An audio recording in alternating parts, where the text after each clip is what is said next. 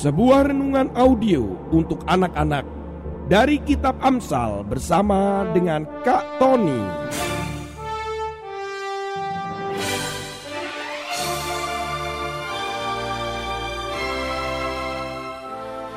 Audio inspiring message for kids. Selamat menikmati dan mendengarkan.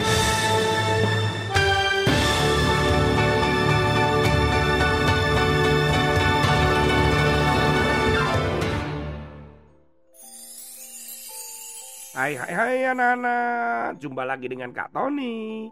Tentunya kalau Kak Tony muncul dan saat itulah kita mendengarkan firman Tuhan. Ya siapkan hatimu dan tentunya telinga juga. Kalau kalau siapkan hati, telinganya tidak mendengarkan atau jangan-jangan telingamu sedang ada earbud gitu.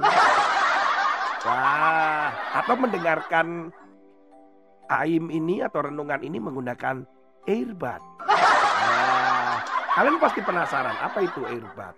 Earbud itu adalah alat yang digunakan untuk mendengarkan lagu, musik, atau mendengarkan Kak Tony gitu. Melalui Bluetooth, ya melalui Bluetooth yang ada di handphonemu, MP3 atau mungkin di iPod. Nah, earbud ini biasanya bentuknya kecil dan diletakkan di telinga.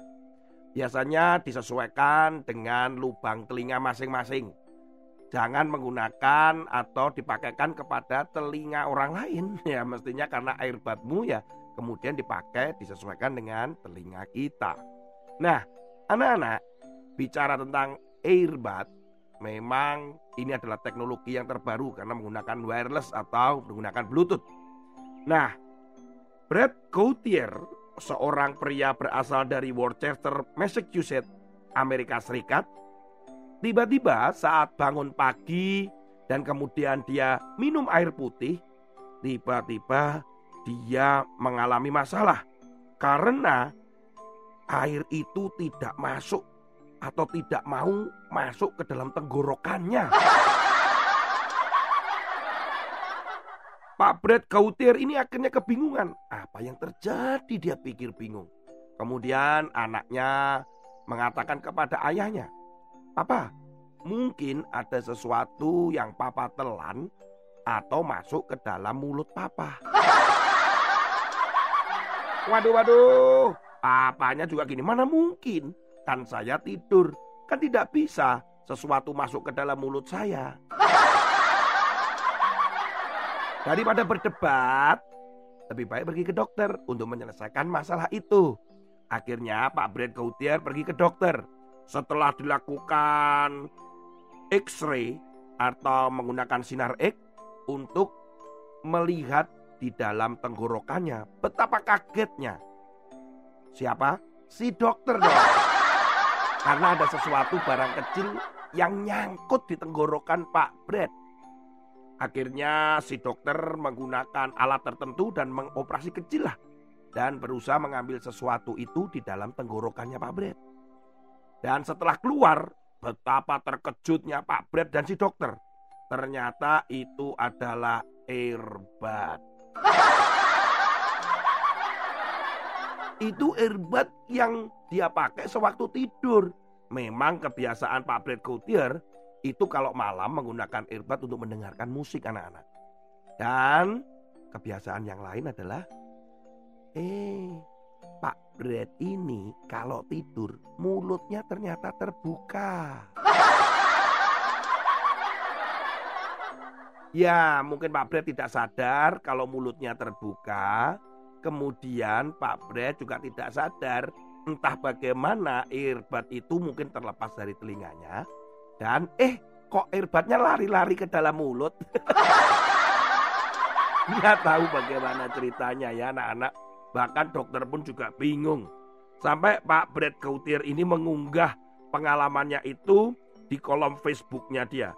Tujuannya adalah supaya orang lain atau mungkin kalian, Kak Tony, tidak meniru kelakuannya, yaitu tidur dengan mulut terbuka. Makanya anak-anak kita ini harus hati-hati dengan mulut kita. Kita harus menjaga mulut kita. Kita harus selalu hati-hati. Kita ini harus hati-hati loh anak-anak dengan mulut kita. Jangan sampai kita asal buka mulut, buka mulut. Bukan hanya untuk makan. Masalahnya buka mulut di sini artinya kita berbicara banyak. Bahkan jangan-jangan dalam pembicaraan kita itu penuh dengan kebohongan. Di dalam Amsal pasal yang ke-12 ayat yang ke-22. Orang yang dusta bibirnya adalah kekejian bagi Tuhan. Tetapi orang yang berlaku setia dikenannya. Kak Tony, Kak Tony, kitab Amsal ini kok banyak dan sering kali ngomong tentang dusta, tentang bohong, bibir dan lidah ini. Wah kok banyak sekali. Betul anak-anak. Kita harus memang menjaga mulut kita. Kita juga harus berkata jujur, tidak bohong. Di dalam Alkitab ini dikatakan bahwa ketika kita bohong atau dikatakan dusta bibir itu kekejian bagi Tuhan. Bagi Tuhan itu keji sekali. Gambaran dari Pak Bret tadi itu loh. Mulutnya dibuka. Waduh, nah bahaya kan? Sama kalau kita membuka mulut, kemudian kita berbohong sana dan sini. Itu sangat berbahaya sekali. Kalian juga sudah mendengarkan banyak episode mengatakan tentang bohong, bohong, jangan bohong, bohong, jangan bohong, jujur, jujur. Karena memang kita harus belajar kejujuran itu dari kecil, seusia kalian. Belajar untuk mengatakan benar adalah benar, salah adalah salah. Jangan diputar-putar balik-balik-balik. Nah, kita harus belajar untuk jujur ya anak-anak, karena itu akan menyenangkan Tuhan. Bahkan Tuhan akan selalu tersenyum ketika kita berbicara jujur. Jadi, nasihatnya Kak Tony adalah jangan tidur. Eh, kok jangan tidur? Nasihatnya Kak Tony yang melihat dari firman Tuhan hari ini, kalian harus jujur.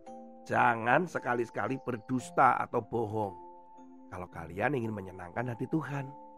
Tuhan Yesus memberkati. Sampai ketemu pada episode yang lain. Haleluya. Amin.